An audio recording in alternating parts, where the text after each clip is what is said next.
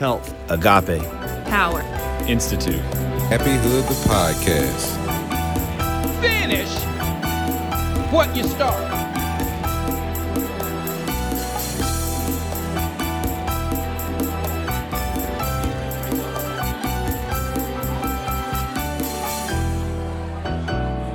Happy Hood the podcast is supported by purpose-driven people like you.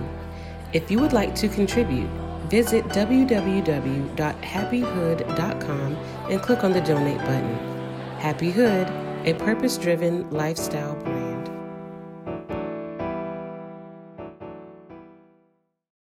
Welcome again to Happy Hood, the podcast. I'm your host, Mister Jay Murray. And again, you are listening to Happy Hood, the podcast, where we strive to motivate, rejuvenate, as well as cultivate a community of purpose-driven people. Happy Hood, a living state of mind. We blessed up and highly favor. What's going on, world?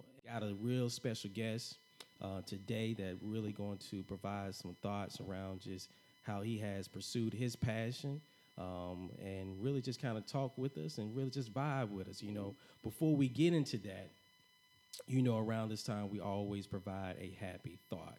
Yes, a time for us to meditate, a time for us to really just kind of allow something to be, uh, you know, simmer on our, our mind, uh, marinate a little bit. So the happy thought today comes from, from one of my favorite uh, writers and poets. It's uh, Angela N.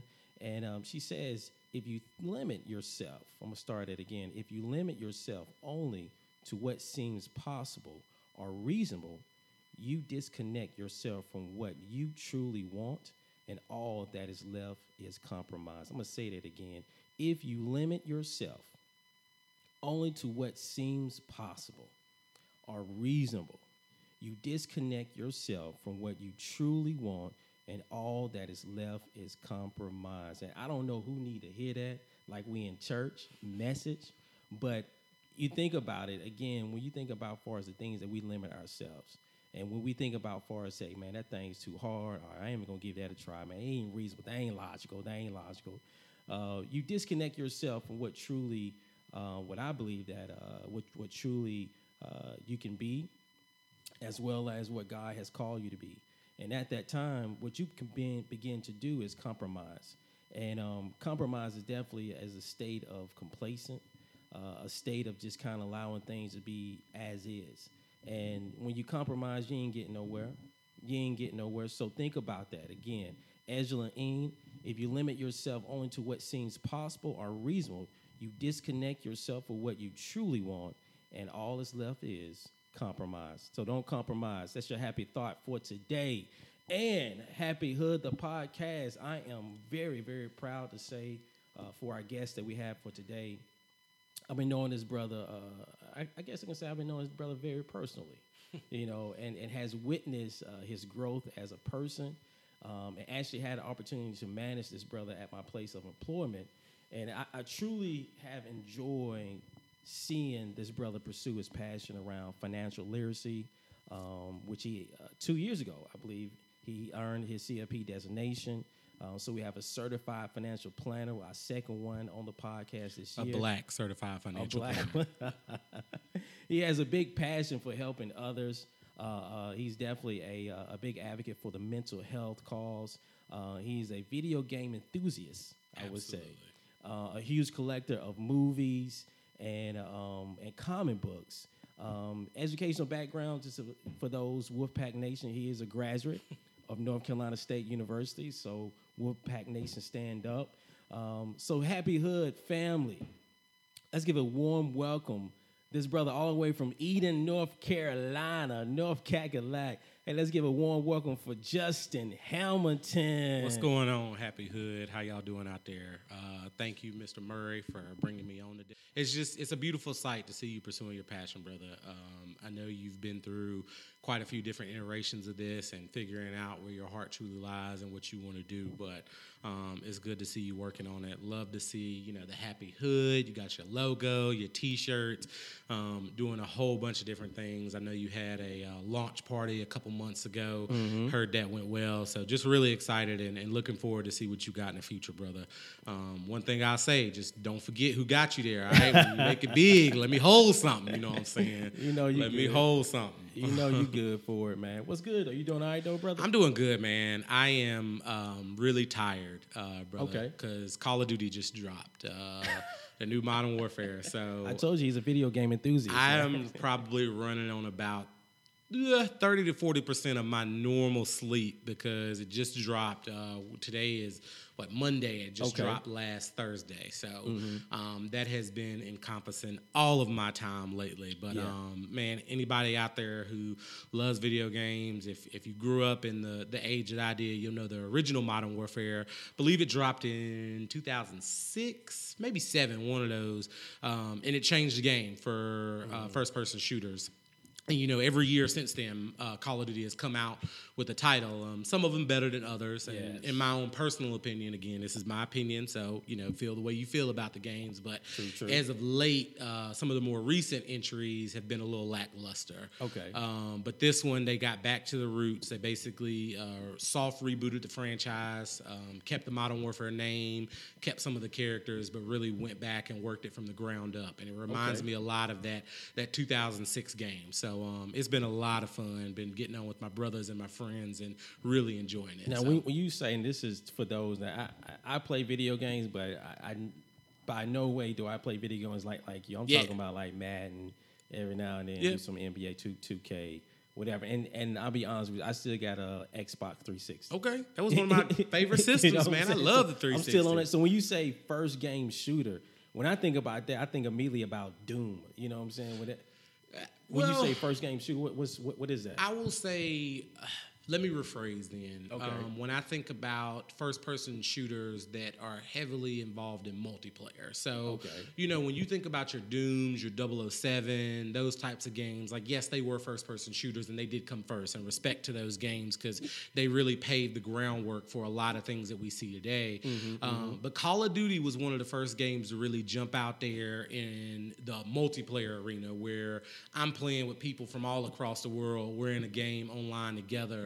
Um, so that's what I mean about a full, uh, first-person multiplayer shooter. Okay. Um, so that Modern Warfare really, really kind of pushed the envelope with that. And now you've seen other games come out and do the same thing. When you think about Battlefield um, is another big one. A lot of the games out now take cues from that. Apex Legends okay. is a good first-person shooter. So different things like that. But Modern Warfare, that was one of those titles when it came out, man, it had everybody talking. So um, it's good to kind of see this one kind of really Really pay homage to that and, and respect the roots. So. Dude, have you ever thought about like starting a video game podcast? I man? have, man, and I really, you know, I'm gonna be one hundred percent honest with you. And okay. seeing you do this and like me really thinking about my passions, I really need to look into it more, honestly, because I yeah. feel like it's something that would be really cool for me. I mean, especially considering there's not a lot of African American gamers out there. Mm-hmm. Um, typically, most of your gamers who do record, who do do podcast or live streaming, they typically pay, play. on P C. Mm-hmm. Um, and black people, we don't play on computers. So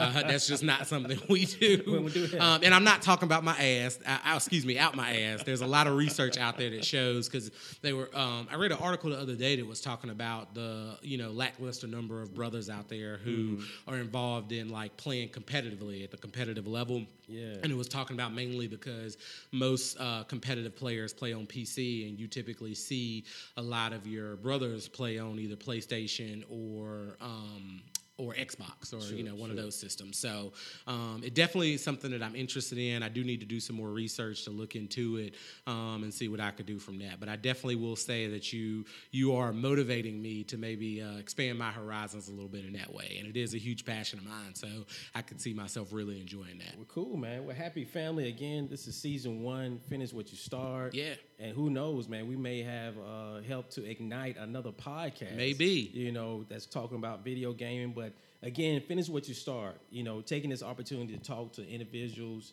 uh, allow them to share their stories of triumph, um, their passion, um, in the way that they're living out their, their purpose, right? And, um, and again, with you, we already have hit on one passion, video gaming, yeah. you know, uh, as well as we talked about as far as just other things, you know, financial literacy being one, one of your passions. Yeah. as well as far as helping people, man. But let's let's start with, tell us a little bit about your, your up, upbringing, man. Yeah, absolutely. Um, you know, I am one hundred percent a believer that uh, we are products of our environment. So mm-hmm. um, my major in school was criminology, so it took a lot of, like, really? I know, exactly. We'll, we'll get there. Um, the reason I say that, though, is uh, because with criminology, took a lot of sociology classes, learning about human behavior, different things like that. And um, what I've learned and experienced in my own life is that our experiences make us who we are. Um, you know, it, it's funny because, you know, growing up, you always, like, think about the things that you're going to do, the things that you're going to have. Um, you know, if your parents do something wrong, you're always like, man, that's never going to be me. Yeah, yeah. And, and then, you know, twenty years later, you're like, man, like, I'm just like my mama. um, whether that be good, bad, or indifferent, uh, yeah. you know, shout out to my moms, um, because she did a really good job raising us the best she could. You know, mm-hmm. um, but that doesn't mean growing up didn't come without its challenges. Um, yeah, yeah. So when I think about my life, um, I'm from a very small town. I mean, a mm-hmm. town where pretty much every time you go out, you're going to see somebody you know. Mm-hmm. Um, not necessarily a huge fan of that. I think that is where you get a lot of closed-mindedness, because you mm-hmm. typically get people who think the same, and you're not bringing in people who have different experiences. And let's be honest, that's where you get most of your culture, and that's where you grow, is when you bring a whole bunch of people together that have different experiences, and you have no choice but to listen, love them, learn with them, grow with them. Um, mm-hmm. So with that being said, grew up in a very small town, uh, just really overwhelmingly a lot of a lack of resources. When I think about my educational upbringing, you know, we weren't, there weren't any financial classes being offered um, in my high school, middle school, those schools, you know, nothing to teach you about budgeting, nothing to teach you those, I feel like, are essential life skills that you need to have. Like mm-hmm. I tell everyone, um, whether you go to college, don't go to college, whatever you do when you get out of, you know, school, you could be working at McDonald's or you could be working in the finance industry. You still gonna deal with money every day. Mm-hmm. Um, and it's baffling to me that some of the curriculum and some of the things that we're required to learn have nothing to do with teaching you that skill set. Yeah. Um, quick, quick question. Yeah, what's as, up? As, as you was mentioning, um, a couple things stood, stood out. As you said, as far as the experiences that, that make who, who you are, yeah. right?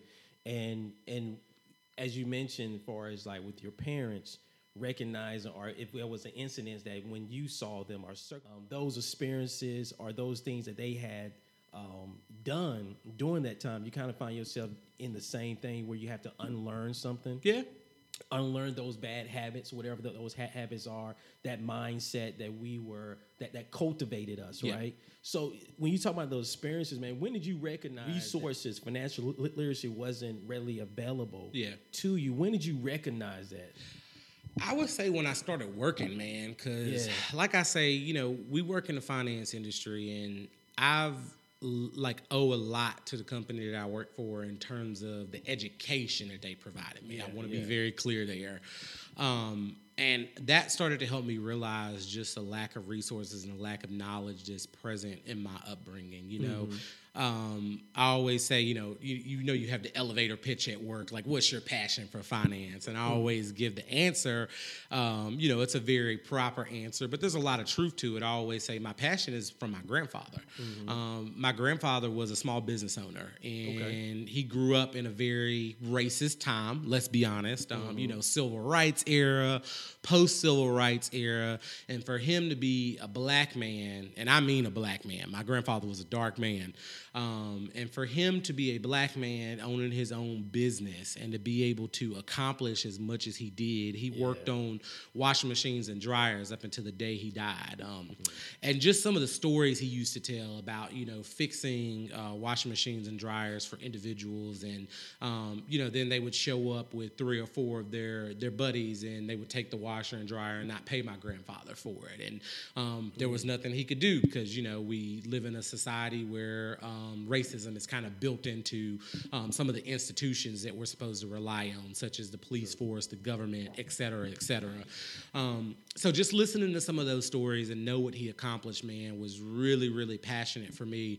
But what I realized, you know, starting to work at our company was, my grandfather didn't know a lot when it came to money and investing. Mm-hmm. And I really think that knowing what I know now when it comes to like um, solutions that are out there for like small business owners, for retirement, saving, investing, if I could have had this knowledge that I have now and implanted that in my grandfather, I'm going to keep it one hundred with you, Murray. Like, me and my family probably would be in a much different situation. Um, I'm not going to say we would be rich, but I definitely think based off the stories that I heard and the amount of money my grandfather was building, uh, bringing in, um, we definitely would be well off. You know, my grandfather was able to afford at that time um, building his own lake house, um, mm. built, you know, buying a boat. You know, these are things that typically you only do when you have a nice stash of money. But yeah. um, my grandfather was also a person that, um, you know, he basically kept everything under the mattress, didn't really mm. trust the banks, um, different things like that, to no fault of his own. Yeah, um, yeah. You know, we learned through history that um, there's racism built into that too. Mm-hmm, um, so mm-hmm. I can definitely understand from his perspective of not having that trust. It's funny because I still joke with my family, like every time I go home and visit my grandma, I truly believe my grandfather has money like stashed away in that house somewhere. Mm-hmm. Um, we just haven't found it yet. And yeah. um, every time I go home, I'm kind of looking in corners and stuff to see if there's a loose floorboard or something where maybe he uh, stashed yeah. away some cash, because that's just the type of man he was. Yeah. But um, you know just as well as I know, like, you know, investing that, putting that towards retirement. Um, my grandfather basically broke even when he passed away. You know, he didn't have any debt left over, but he didn't have anything saved Save. as well. Basically had enough to pay for his own funeral um, and then provide my grandma with a little bit of income. And, and that's let, pretty let much say, it. Let me say this, too.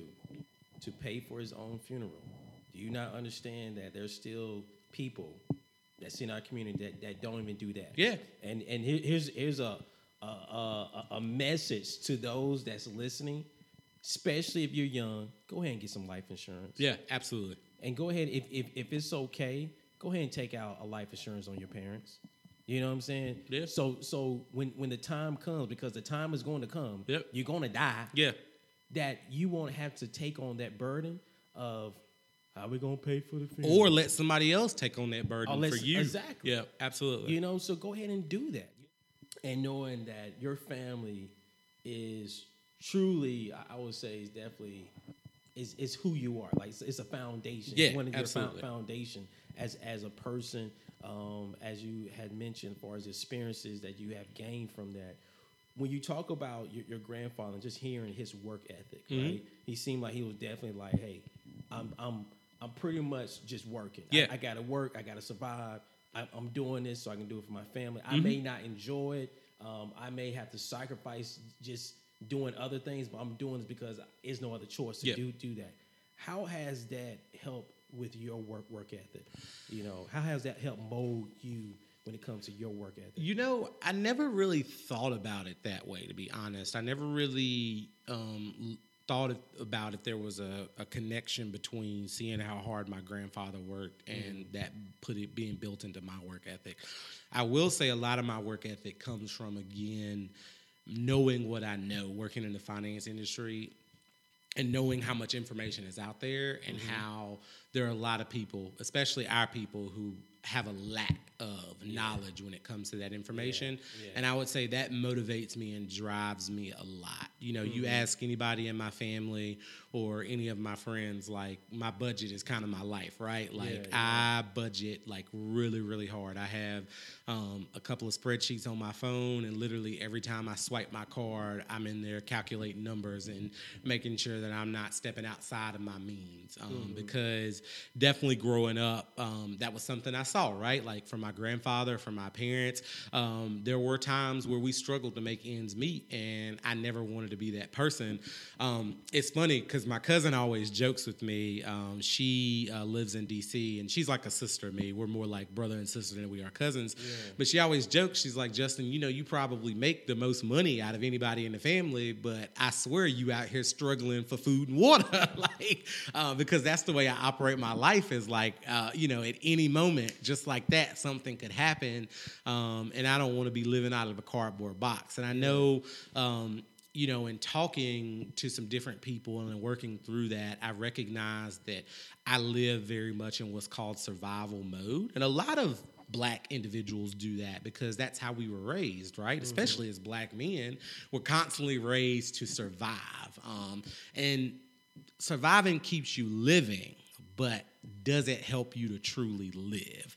Um, and so I'm learning that, yeah, right? Yeah. Like, I would say a great example is... Um, Over the past two years with me and my girlfriend, I've sacrificed a lot of experiences for the sake of saving a lot of money and paying down debt. Mm-hmm. Um, and I was actually able to pay off my car payment, um, my car loan, three years early, which I was, you know, super proud of and super excited about. Mm-hmm. Um, but after I did that, my girlfriend really challenged me to say, like, hey, like, let's take a break. Like, let's actually go somewhere. Let's travel. Let's experience some things. And mm-hmm. I was a little hesitant at first. Um I'm going to be one hundred percent honest with you, you know, getting real here. Uh, we had planned a trip to Europe, um, and we got as far as putting the plane tickets on our credit card, mm-hmm. and it was like the moment we put them on our credit card, I lost my mind. Like, I remember I was sitting on the steps at my house, and I said, I can't do this. Like, mm-hmm. I literally felt like I was having a mental breakdown, mm-hmm. um, because just knowing the thought of how much money we were spending on that, I couldn't cope with it, knowing that there were still other things I wanted to accomplish. Like, my ultimate goal in life is to be debt-free. Yeah. I don't want anybody to to have any bonds or chains on me when it comes from a financial aspect. So I'm always mm-hmm. working towards that. Um So that was something that me and her had to work through, and we decided to kind of compromise in a way of maybe not doing something so expensive and so um, kind of risky, in my opinion, at first, but let's do something a little smaller. So we're actually taking a trip to uh, Vegas and L A for New Year's this year. And I'm going to be honest with you, Murray, I'm really excited about it. I, you know, didn't realize how much I've missed the thought of going on vacation. Mm-hmm. Um, and that trip has not been, you know, it's not as expensive as like going to Europe or something like that. So mm-hmm. I feel like it's helping me, you know, get my feet wet um, in that regard of kind of getting back into that, making sure I'm not sacrificing experiences. Yeah, let's, so. let's, let's let's go back a little bit, man, because I truly believe what you just said as far as how we grew up. We, we're a product of, of our environment. Yeah, absolutely. Right? And uh, there's there's things that has helped to shape and mold who we are, um, that we have, um, you know, have blossomed into or yeah. has allowed to, for us to grow. And then there's other things that we had to truly take off and unlearn, um, simply be, uh, if this was an experience or c- circumstance that really just like, yo, this is developing a bad bad habit. Mm-hmm. You know, I need to unlearn this, or knowing what I know now, uh, they didn't really give me the full context of, of, of that. Yeah. You know what I'm saying? So when you think about just your your childhood, and as you said, as far as struggling or challenges around finance, like, did your family ever talk about money? No, absolutely not. Okay. Um, that's what was, was like, to your memory, what was the closest thing or or even conversation? What what did it sound like? Uh, I I can't even remember, because that's how few and far it was between. Yeah. Maybe overhearing, you know, my mom and my stepdad talking about it um, in the car, or I vaguely remember, you know, being very young in the nineties, and, you know, that's when people still had to go pick up their checks and, and take them to the bank to cash. Yeah. So, um, but outside of that, nothing. And, and that's a stigma for anybody listening, but especially, especially to my brothers and sisters out there, we got to break that mold. Yeah. Um, in my personal opinion, I think that that is something that's almost encoded in us from the history of our own experience, right? Mm-hmm. When you think about um, post-slavery, when you think about the civil rights era, all those times where things were a little bit more, well, I shouldn't say a little, a lot more difficult for us, mm-hmm. um, you typically saw what you see uh, in your average American family, right?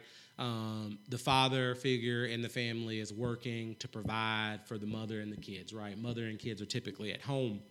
And as a black man, you already have all of these challenges going on in your life, right? Mm-hmm. Dealing with racism, uh, dealing with not being treated equally, not being paid fairly, all of those things.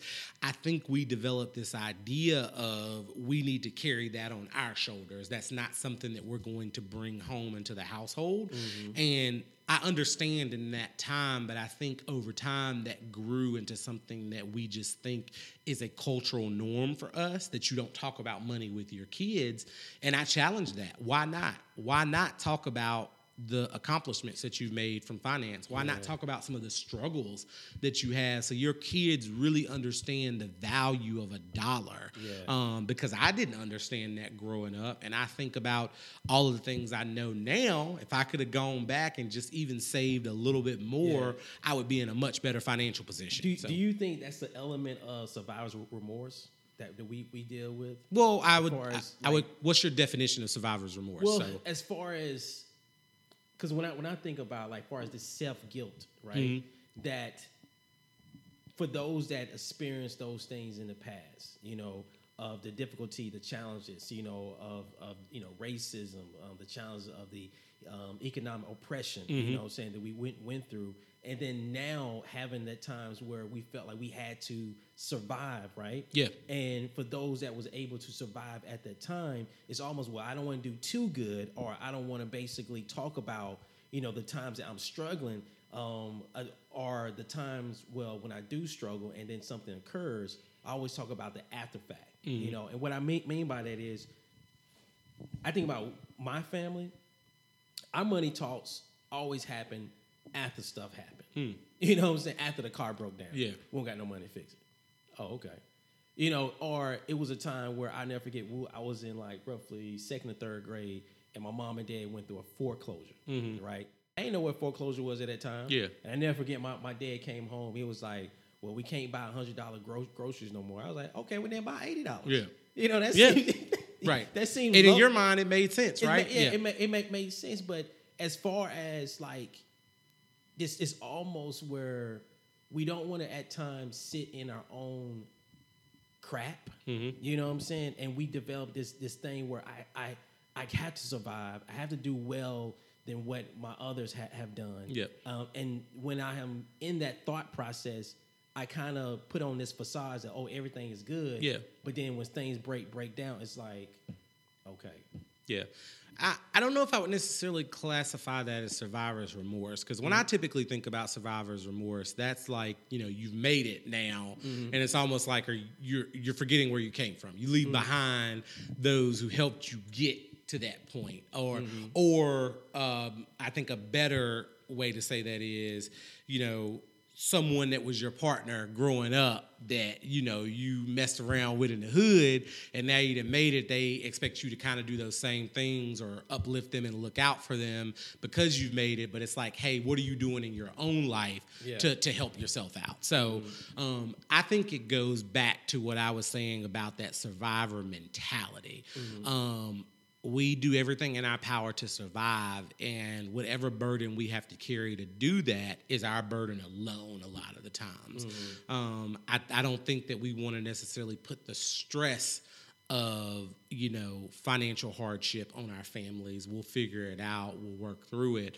Um, but sometimes that needs to be there. There but needs even, to be an understanding yeah. of what's going on in the household. So. But even to, to that point where I look at my, my family, my mom and dad preachers, it was always the thought that, oh, they doing well than of everybody else. Yeah. You know what I'm saying? And then the, the truth of the fact, the truth of the matter is like, yeah, we still living check to check and still yeah. struggling over here. Well, you know what I'm saying? But I mean, my, and you know, this is this is a problem with a lot of people. Mm-hmm. Um, it's almost like the old age old saying of keeping up with the Joneses, right? Yeah, yeah. yeah. Um, it, it, funny story. One of my brothers, I love him to death. Um, I'm not going to, you know, say any names or anything, but he he get, told me a story. Him and his wife were coming over here um, to my house mm-hmm. to hang out, and they were driving through our neighborhood. Um, and you know, in our neighborhood, we have uh, garages, two car garages, right? Mm-hmm. Something that you know a lot of neighborhoods have. um, But he said as they were driving, one of the, my neighbor's garage was open, and he had a lot of stuff in his garage. And my brother made the comment. He said, you know, damn, like he got a lot of stuff. He can only park one car in that garage because he's got so much junk in yeah. there. Um, to which his wife responded, well, at least he has a garage where he could put two cars in there. Mm-hmm. Um, and he basically cussed his wife out for saying that, because he was almost like, what are you trying to say? It was like he felt like she was coming at him in terms of where they live and, and the type of house that they live in. Um, and I think that's just kind of like a funny example, but you see those examples all over the place. You're constantly comparing yourself to others. Yeah. And what I told him was, you know, a great way to get her to understand it is, for all you know, yeah, he can afford, or I put in quotations, afford this house that has a two-car garage, but for all you know, he's sitting inside on his couch right now wondering how he's going to pay his next mortgage before exactly. they foreclose on his home. Exactly. You only see things at face value. I can yeah. walk out this door every day and show you a life that I want you to see, but that doesn't mean that you know what I'm going through when I'm here by myself or when I'm behind closed doors. So that mm-hmm. idea of doing well, I think we need to break that down a little bit. And that's mm-hmm. actually a conversation I've had to have with my own family recently of like, hey, like, yes, I may be doing well from a financial standpoint. You know, I'm taking care of things. You know, mm-hmm. I have a good job. I have a nice house. Like, I'm building my wealth, paying down debt.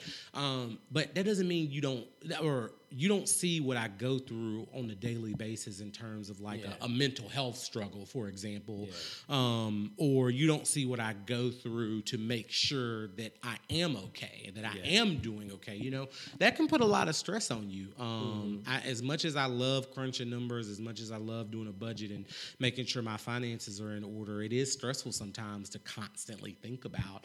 Um, so I'm even having to really challenge myself to step away from it sometimes. Yeah. Um, and not be so focused on it. Um, and, you know, just enjoy life. You know? Yeah, yeah. yeah. Do, do you feel at times where, like, your family may make you feel guilty? Like, they're, they're putting this burden on you? No, absolutely not. I don't. Um, that's something that I don't carry in my life is yeah. is guilt in that regard. Like, mm-hmm. I am very much like, one thing I love to say when I get into maybe an argument or a discussion with my family is, I'm grown. Right, mm-hmm. you don't pay no bills at this house yeah. until you start paying bills at this house. Then, I don't want to hear it. Yeah, yeah. You feel free to give me your opinion. I appreciate it, but mm-hmm. I ain't taking nothing into consideration. I don't have to because yeah. you know I got out here on my own. And don't get me wrong, it's not like I did it all by myself. I recognize that I had help, I had support, but I am very much supporting myself entirely. Um, and from that regard, nobody's going to make me feel guilty about the way that I live my life. You know, mm-hmm. I know. I'm not a perfect person, but I know I'm not a bad person.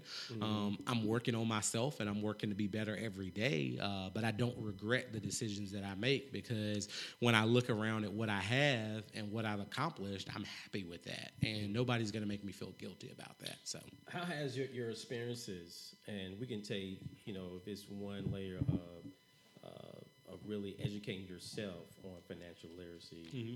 uh, but talk about how has your experiences motivated you to really pursue that, right? Yeah. To pursue either uh, financial literacy or to even pursue other things. Mm-hmm. You know, maybe it's uh, uh, mental health, you yeah. know, awareness. Like, how has the experiences helped shape shape that? Yeah, I'll talk about both of them, and I'll talk about um, the financial aspect first, and then I'll touch on the mental health um, piece. I would say both things are rooted in my passion to motivate, uplift, and better our people.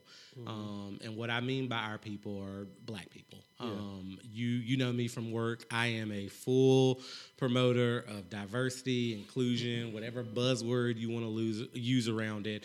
Um, but I love our people, and I think we have a lot to bring to the table, a lot of experience and value to add.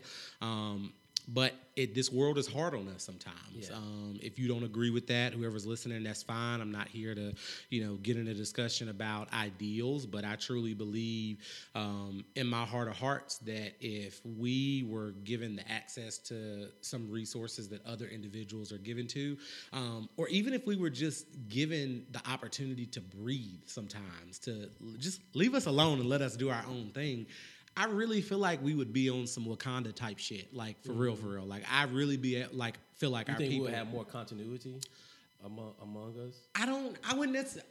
Yes and no. Okay. Um, I'm saying yes in terms of I think we would all be elevating each other, mm-hmm. and we would all be promoting each other and making sure we're all doing well.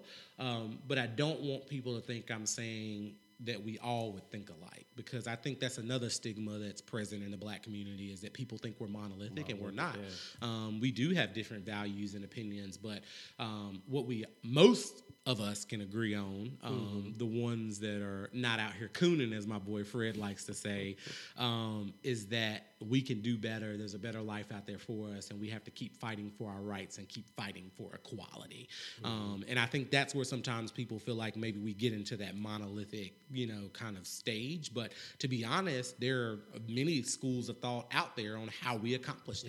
Yeah. When you, um, when you say fight for our rights um, and equality, yeah. like, What, what type of Pacifics are you, are you referring to? Um, we could talk all day. I mean, where do you want to start? I mean, what did, like, cause like, how does that? How has that motivated your passion based on what you have observed? Yeah. Um, you know, from the oppression.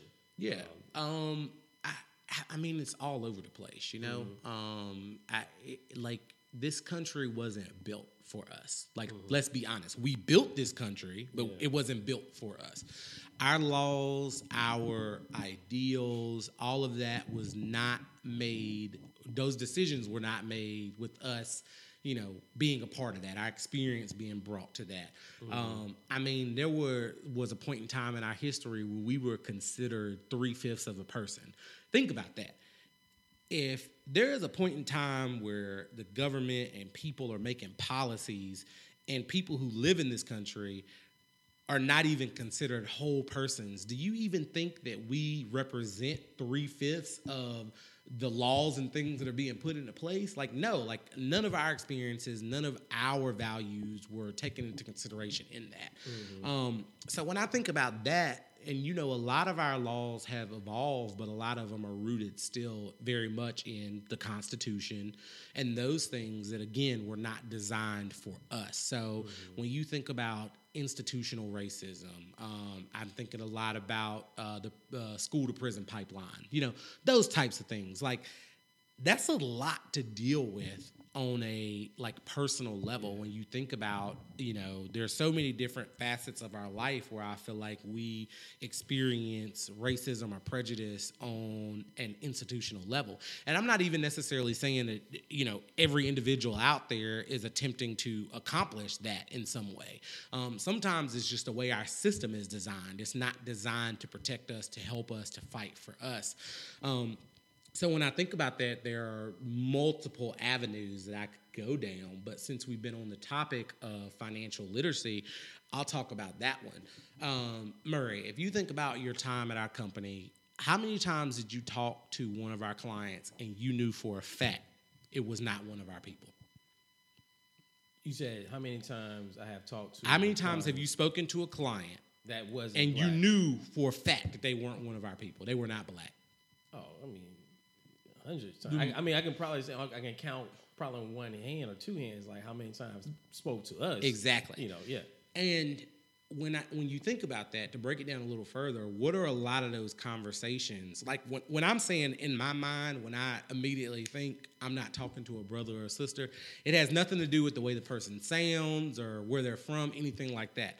The one conversation that always comes up where I know I'm not talking to one of my people. Mm-hmm. is when we talk about wealth transfer. When we talk about people calling in, hey, somebody's passed away, they had an I R A, they had a four oh one k, it's got a million dollars in it, five million dollars, ten million dollars, fifty million dollars, because we do see that. It needs to be transferred to their beneficiaries or yeah. to a trust that's going to eventually be passed down to their grandkids. That ain't our people, bro. And that lack of wealth is a huge wealth. problem, yeah. that generational wealth gap. And mm-hmm. where do you think that came from? Think about everything that we built in this country, and we weren't paid a dime for it. We we It was built on the backs of slaves, let's yeah. be honest. Yeah. If we were even given twenty-five percent of the value of some of that, the bridges, the roads, the things that we built, twenty-five percent, imagine how much of a different place we would be in as a people if we would have had those resources. Mm-hmm. I mean, just think about that. Yeah. So when I think about institutional racism, that may not necessarily be the right word for that, but you get where I'm going. Mm-hmm. It was built into, slavery was built into our bylaws, our Constitution at one point in time.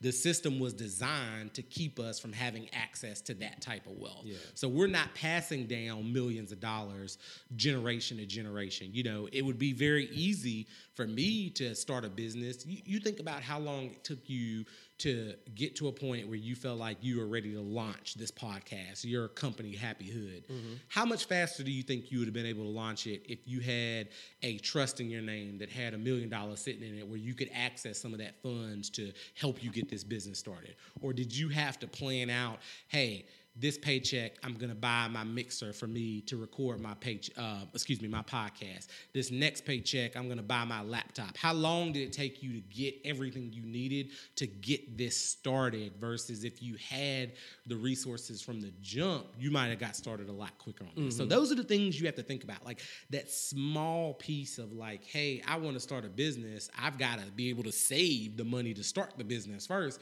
versus my grandfather passed down money to me that I I mean, used to, to capitalize yeah, and, on and, and Happy Family, again, like I said, I've been knowing Justin for, for a while, Jay Ham. And th- this is where we definitely get into these debates, these these discussions yeah. ab- about different things because I, I, I, I agree with you, but only thing I would disagree to a certain, certain degree is monetary resources mm-hmm. compared to just, I'm going to say, um, knowledge, you yeah. know, far as, as a resource. Because in this day and time, yes, you need money. Let's, let's it's, it definitely come, comes in, yep. and you need networks of money, right? But I do believe we're now living in an age where the resource and the information is flowing so fast, yeah. where you can pick up on a lot of these things and really learn about them um, in a very uh, small amount of time. And, you know, you may not be an expert in it, but at least you can get started in yeah. that. You know what I'm saying? Absolutely. And and don't get me wrong. Excuse me. I struggle with this because yeah. there's a balance to it, right? Like, we recognize that there are resources that we have been denied, mm-hmm. but the internet is one of the greatest things for us because information is at your fingertips. Message. And it's out there for you to go see and receive. But at the same time, you have to understand you don't know what you don't know. You don't and know. you you don't even know where to get started. Yeah. I'll give you a great example. Mm-hmm. I didn't even know the stock market stock market existed until I start working, started working at our financial company. Mm-hmm. That is what I started working there. How old are you when you get out of college? What and you maybe twenty-two. Yeah. That's twenty-three years. twenty-two, twenty-three years that I went my entire life without knowing that there is this beast out there where essentially you can put money into it, make smart decisions with your investments, and it will output more money to you than you put in. Mm-hmm. Imagine if I would have known something like that when I was sixteen or seventeen working at Subway, making yeah. one hundred dollars checks where every time I got paid, I went out to eat with my friends mm-hmm. and blew my entire check until I got paid the next time because I knew my parents were going to take care of my, you yeah. know, uh, essentials. Imagine if I would have even taken twenty-five dollars of that every paycheck for what? I'm saying sixteen and then twenty-two, that's what, four and uh, six years. Imagine twenty-five dollars I, yeah. every two weeks for six I, years, how much of a better place I would have been yeah. in. But I didn't know no better. Yeah. And I didn't have anybody in my family that knew any better to teach me that. Yeah. Do, do you think, because what, what I'm hearing and just kind of listening to you, I always, not always, but I, this thought come in my head that I heard uh, a pastor say one time is that, you know, the older generation had um, the will but didn't have the way. You know what I'm saying? They had they had the will of, you know, go back to our grandfathers, and my grandfather worked on Norfolk Southern mm-hmm. railroads, um, built his house. Yep. You know what I'm saying? And I know he, he definitely came up against oppositions, you yep. know what I'm saying, because during that time. And I think about today's time mm-hmm. where we have a way, but do we truly have a will? We do. We do. It, the, the problem is that, one, if you think about it, a lot of those people who had the will but not the way are still here, right? Mm-hmm. And their children are still here. Yeah. Um, so a lot of those experiences who shaped who they are are still there, right? Yeah, like I yeah. think about my my grandmother and even my mom to an extent. Mm-hmm. Um, they are not as technologically savvy as someone like myself. But I think about me and being born a millennial and generations after me, I'm a part of a group on Facebook that is just specific to black nerds. So it's all about black nerd culture. So when you, yeah, I mean, it's it's great. Mm-hmm. Um, but we don't just talk about comic books, video games, movies, you know, different yeah. things like that. Sometimes we have conversations about finance. Like, mm-hmm. hey, I'm interested in investing. Any investors out there who can give me some advice? Yeah. I've commented on that. I'm a certified financial planner. Like, I have the knowledge that I can impart on someone to hopefully help them be able to make those smart financial decisions. So I think that generationally, we're I feel, getting. I feel like I need to put a disclaimer out there. Happy Hood do not provide all the pronouncements is from Justin Hamilton. Hey, now look, look. um, but I, I think generationally is getting better. Yeah, I think yeah. you, you look at think about your kids, Murray, and think about how how old is your son? He's three. About three. Four, I'm yeah. pretty sure he probably already knows how to work a smartphone and a tablet. Mm-hmm, mm-hmm. Um, these kids are coming up quick, man. They're learning fast, and they know how to access that information. Mm-hmm. The only problem with that I see that we need to be careful of is there's a lot of good information out there, and there's, there's a, a lot, lot of bad, bad information yeah. out there. So you, you got to put additional filters. Yeah, you, know you got to be real yeah. careful, real yeah. careful. Yeah. Um, but, I mean, you know, I think the internet was one of the greatest inventions of all time because mm-hmm. it allows you to go out there and research for yourself. Yeah. Um, let's let's get into your your your passion around mental health. Yeah, absolutely. Um, again, rooted in uh, a lot of, I think our people suffer from a lot of mental health issues. Yeah. Um, and I don't mean issues in terms of, hey, we're crazy, we're bipolar, those different types of things, because those are real issues, and there are some of us who struggle with that too. Mm-hmm. Um, but I think growing up, and you can speak to this, um, I always love having someone who has similar experiences, because the more you talk to people who are similar and they share their experiences, the more it validates some of this information. Yeah, yeah. When you hear it from one person, you be, ah, oh, that's just that person talking out the side of their neck. But the more you hear it from people, the more you recognize there may be some truth to this. So, yeah. um, you know, agree with me if you do or disagree. Um, but as a black man, were you not raised to not express your emotions? Oh, yeah, definitely. We are raised to, hey, you can't be out here crying. You can't yeah. let them see you sweat. Suck it up. Every day, you got to go out here. You got to be a man. Exactly. This world is hard. What you crying for? Suck yeah, it up. Yeah. These are things that limit us when it comes to mental health. We yeah, don't have yeah. avenues that we can pursue where we can express ourselves, express our emotions, mm-hmm. and it takes a toll on us every day. Yeah, yeah. And a lot of us convince ourselves that we're fine because we're able to get up every day. I think some people have this idea that if you're struggling with mental health, that means that you're laying in bed and you literally are so depressed you can't go to work mm-hmm. or you can't have fun with your friends. That's not the case. I get up every day and go to work and work hard and spend time with my friends and my loved one and have good days, but that doesn't mean I don't struggle internal. with mental health, with internal yeah, things. Yeah, yeah. Um, something that has been really hard for me that I've had to work on um, is not letting negative influences from my childhood influence who I am. Mm-hmm. Um, giving you a specific example, I grew up what. I grew up witnessing a very abusive relationship mm-hmm. um, when it came to my mom and, and her second marriage. Um, and, you know, uh, that man, he had his own issues that I learned about. Um, he grew up rough. And I yeah. can understand yeah. why some of the things that he did were translated because of the experiences he had as a child. Mm-hmm. Um, but at the end of the day, I grew up in a very um, abusive household, not necessarily physically abusive. I think there were some points of some physical abuse, if I'm being honest. Mm-hmm. Um, but what I really think about is mental abuse, uh, mm-hmm. emotional abuse, um, verbal abuse was a mm-hmm. big one.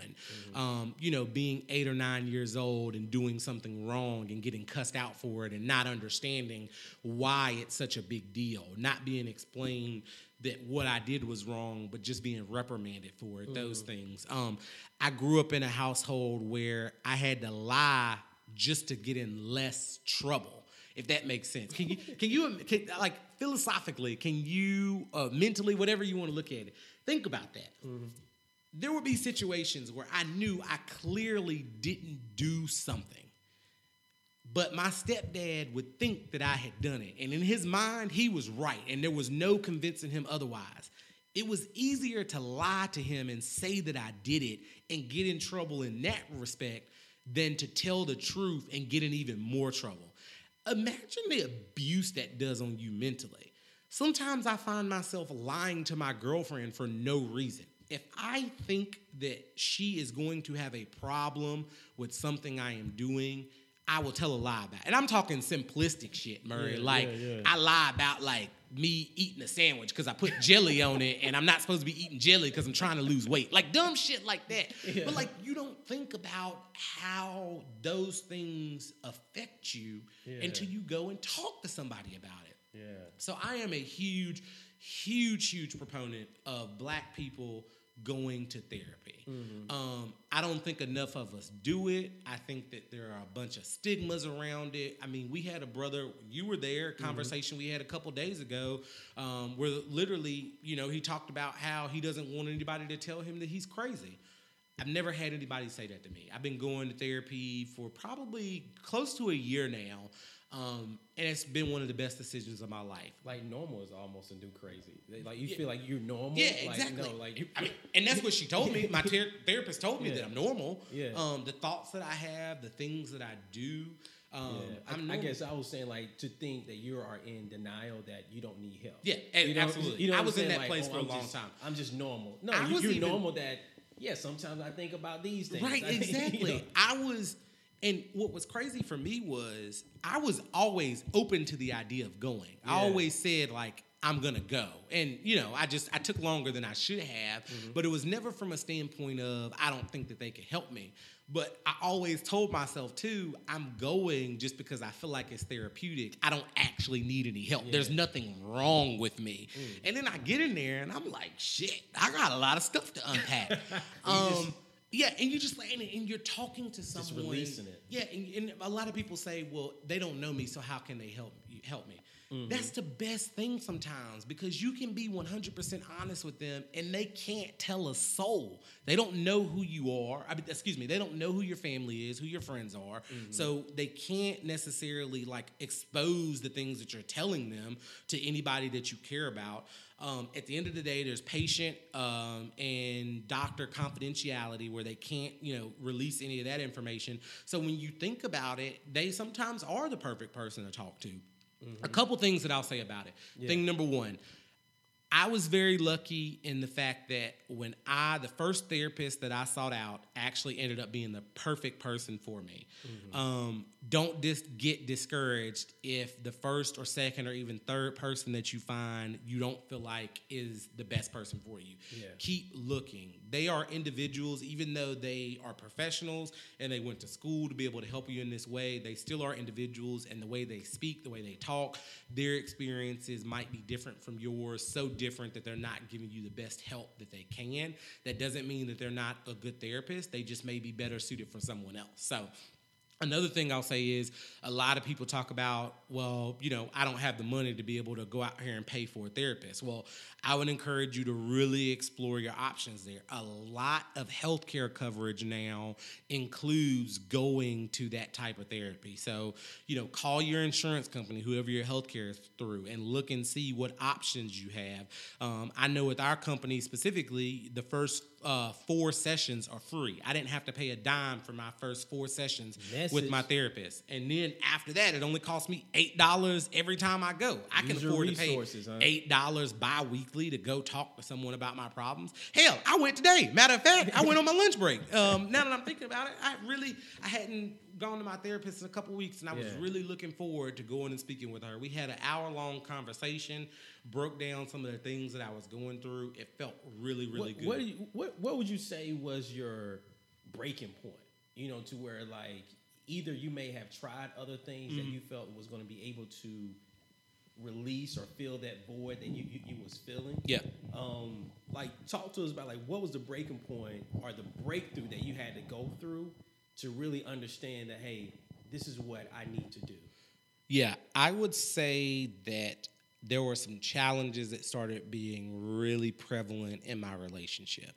Mm. They were always there, but it got to a breaking point with me and my partner. Mm-hmm. Um, and I really felt like it was almost to the point where if we continued down the path that we were going, we would no longer be together. Mm-hmm. Um, and we grew up together. We've known each other all our lives. We were best friends before we were in a relationship. Um, so that was something that I wasn't willing to lose. And I recognized at that point that that was when I needed to go. Um, and I'll go into detail. You know, I'm an open book. Um, my stepfather was a very angry man, mm-hmm. as you can imagine with the things that we've talked about. Um, and as I said before, we are products of our environment. And I recognized in myself that I can be an angry person yeah. when I get uncomfortable, when I get challenged in our relationship. Mm-hmm. Um, and my partner does not shy away from challenging me. Mm-hmm. And what's interesting is um, I almost felt like I would get to these points where I would get so mad and so angry, all I would see is red. Mm-hmm. Um, and it wasn't just with her. I would do it to my family, too. Like, my mm-hmm. family would tell you, like, I was real cutthroat. Like, mm-hmm. if you got me to a point where I was angry, I'm cutting deep. I'm bringing all the skeletons out the closet. Anything I can say to hurt you is going to come out. Mm-hmm. And so what I almost felt like, Murray, was literally I told my therapist, I feel like I'm in the sunken place. Mm. It was almost like I was looking through my own eyes. My conscience was there. Yeah. I could see myself yelling and cussing and arguing with my girlfriend or with my wow. family. And it was like I was telling myself, you should not do this. Don't go here. Don't say this. Mm-hmm. And it would still come out. And there was nothing I could do about it. And I'm watching it unfold. Oh. And it's like I'm a prisoner in my own mind. I couldn't mm. stop it.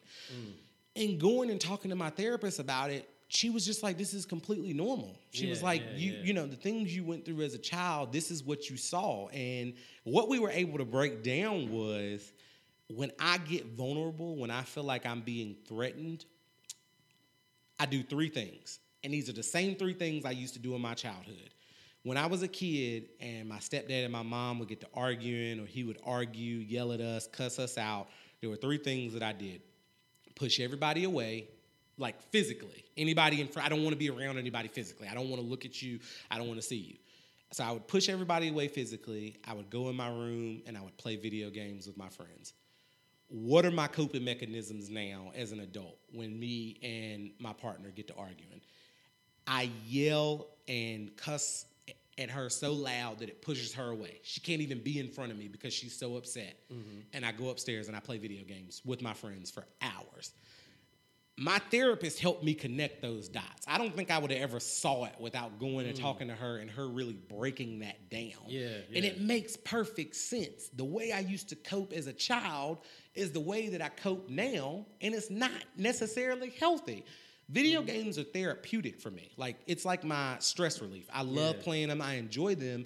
But if I'm to a point where I can't have a conversation with my partner, we can't get past this argument or discussion that we're having, and my coping mechanism is to go play video games for hours on end and never talk about it, that's unhealthy. Mm-hmm. So my therapist helped me recognize that, become more self-aware of it, and outline steps or different things that I could try to overcome that. So something that me and my partner introduced when I was first trying to work through this was the fifteen-minute rule. Okay. Hey, when we argue and we get to that point, you get fifteen minutes to go, cool off.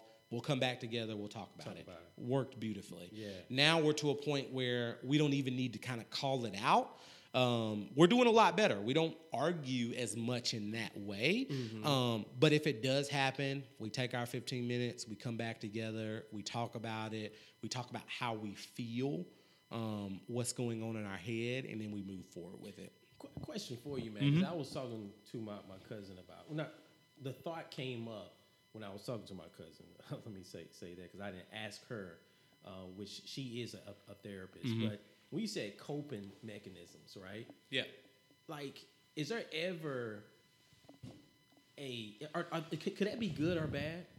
You know what I'm saying? Because when I think about, like, you know, you know, like like the the. Uh, don't medicate, but meditate. Mm-hmm. You know what I'm saying? The yeah. Code line.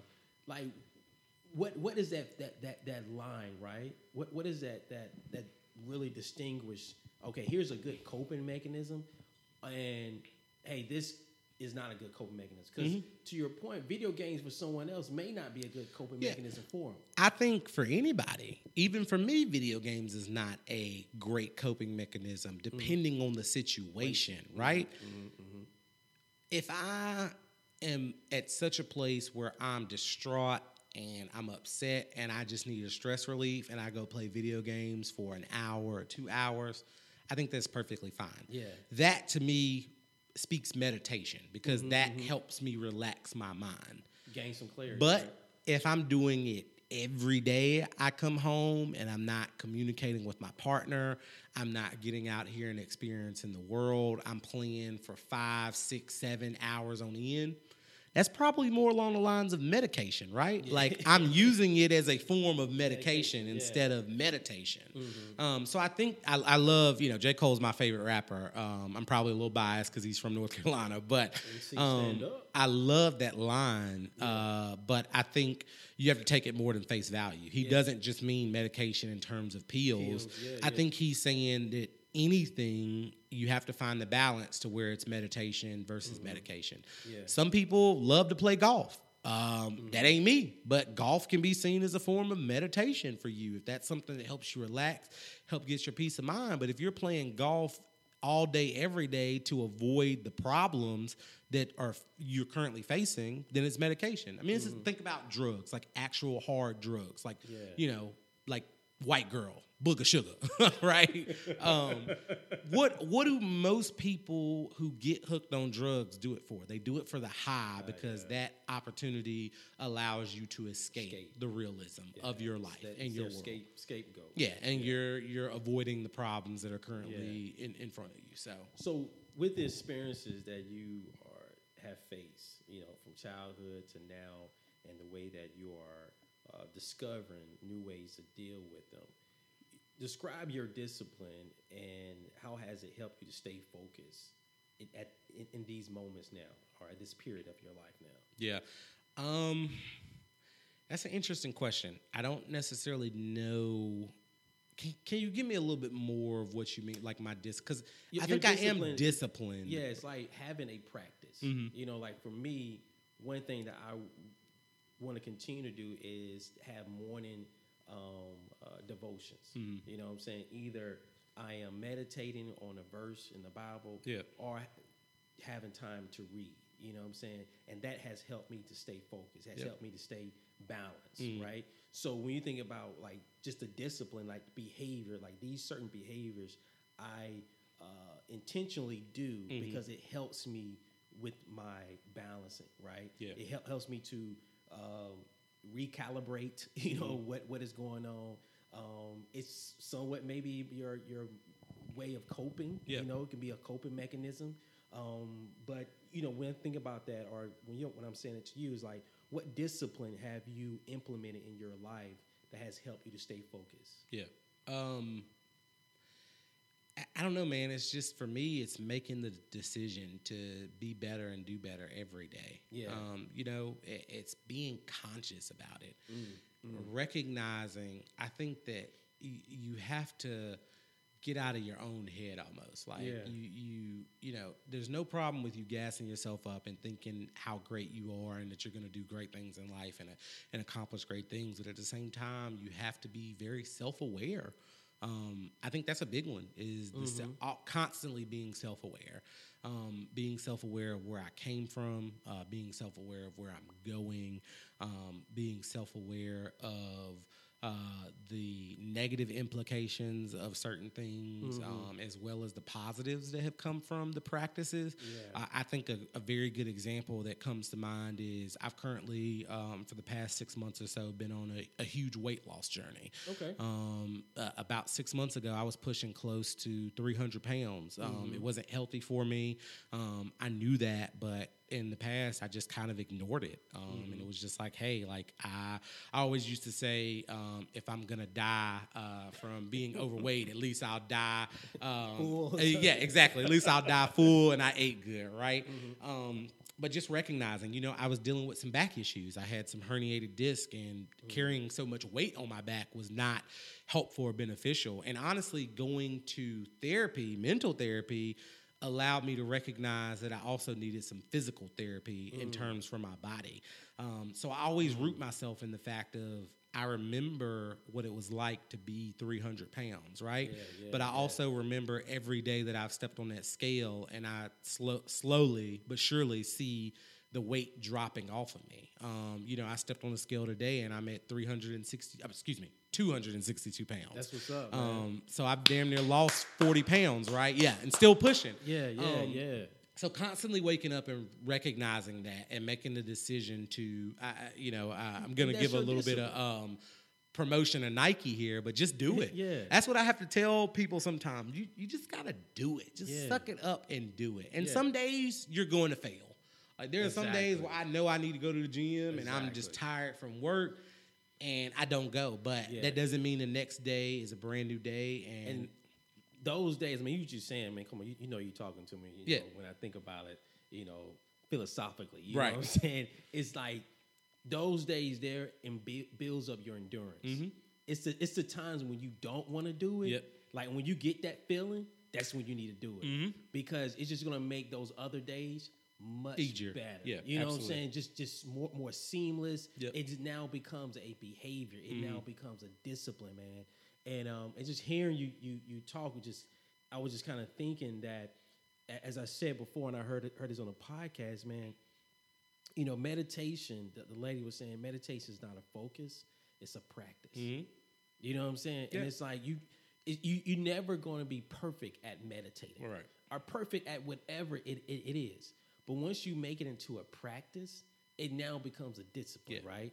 And it becomes now a behavior that has helped you, in this case, stay focused. Yeah. You know what I'm saying? So, hey, that's that's definitely what's up, man. And, I mean, recognize your your meditation. You know, yeah. don't think that – some people go as far as to say, like, meditation, anything that, that can be distracting to your mind is not meditation. I don't believe that. Mm-hmm. Um, everybody meditates differently. Uh, J. Cole, his meditation is clearly music. Yeah. That is what he uses to meditate. Mm-hmm. Um, and a great example of when it might have flipped over into the line of medication for him mm-hmm. um, was, you know, when he talked about a few years back uh, when he got swatted, right? And the police broke broke his door down. Yeah, yeah, yeah. And he talked about how he went, immediately went downstairs and created a whole album just about that situation and mm. how he felt. Uh, but he recognized that that wasn't the message that he was trying to receive. I bet it was fire, though. I really want to hear it. I wish I could, like, I mean, just... To, to be in that, like, I want to feel that emotion, yeah. right? You know what I'm saying? Regardless of how it, like, oh, it sound good or it bad. Like, I just want to feel the artistry. But I, but my he, point is, I think he recognized that that wasn't the message that he wanted to deliver to yeah, us, to the people yeah. that listened to him.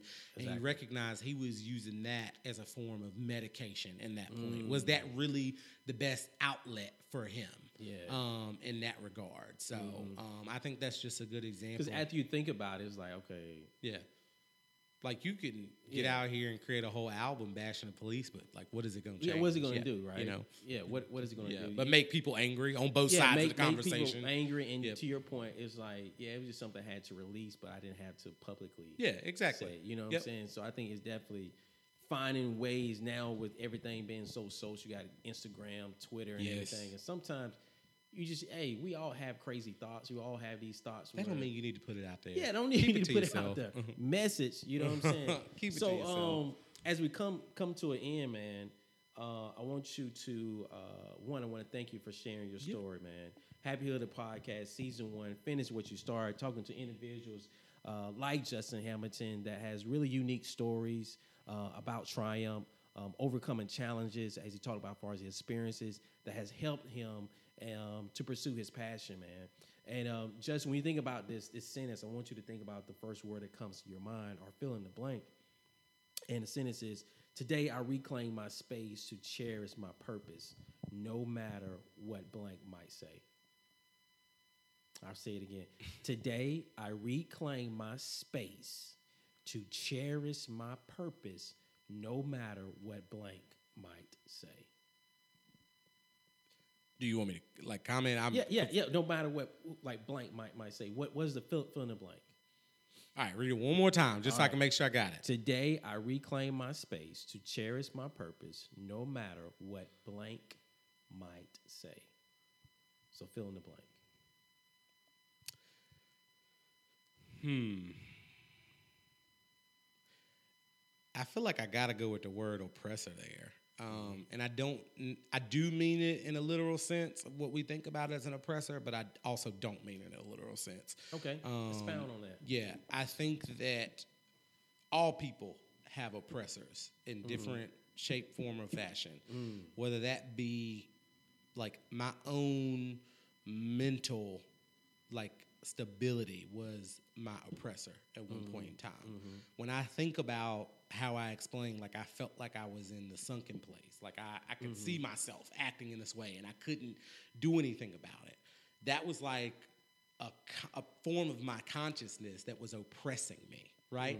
Mm-hmm. Um, so I think that's what I mean in that space. It's like you have n- never let your oppressors win.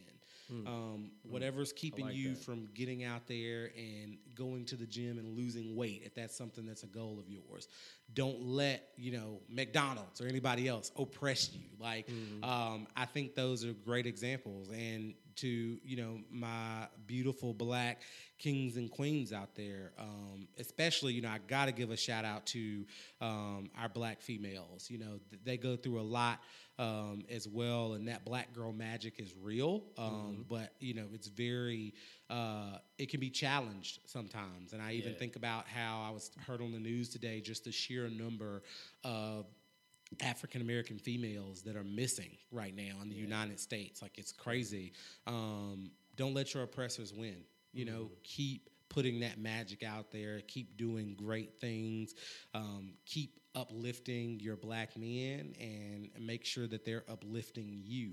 Um, don't put yourself in a situation where they're not. Don't let black men be your oppressor. Mm-hmm, um, mm-hmm, you know, mm-hmm. just think about any challenge or any goal that you want to accomplish in your life, and any obstacle that stands in your way of that is your oppressor. And what can you do to overcome that oppression? Mm-hmm. That's the message that I would like like to say from that. Cool. And on that note, man, um, again, Happy Hood, the podcast, season one, finish what you start. Justin Hamilton, what does it mean to you to finish what you start? To finish what you start, um, it means to, for me, to be a better person every day. Mm-hmm. Um, I really think, and that, even in its smallest form, is significant. Mm-hmm. You know, you have to be conscious about it, um, and you have to make an effort. It's one of the hardest things that you can do. Um, because I think we get so comfortable and so complacent in so many aspects of our life um, that, especially from a, you know, reflecting on yourself standpoint, you definitely can get comfortable. Um, but recognize ways that you can be better. Um, mm-hmm. Be better to yourself. Be better to your significant other, to your friends, your family. Every day, take a step to being better. To being better. Yeah. I like that. Finish like what that. you start. Finish what you start. Yeah. Thank you, um, Justin Hamilton, uh, for being our guest. Uh, again, you're listening to Happy Hood, the podcast, where we strive to motivate, rejuvenate, cultivate a community of purpose-driven people. Happy Hood, a living state of mind. We blessed up and highly favored. Again, I want to thank my guest, Justin Hamilton, for sharing his story, sharing his passion, uh, even just sharing just his experiences and how he have overcame them. Uh, to be who he is today. I want to thank everyone that's listening in. We are just still getting started. And remember, from our purposes, our ideas are exchanged, building communities for today and tomorrow. Happy Hood. We blessed up.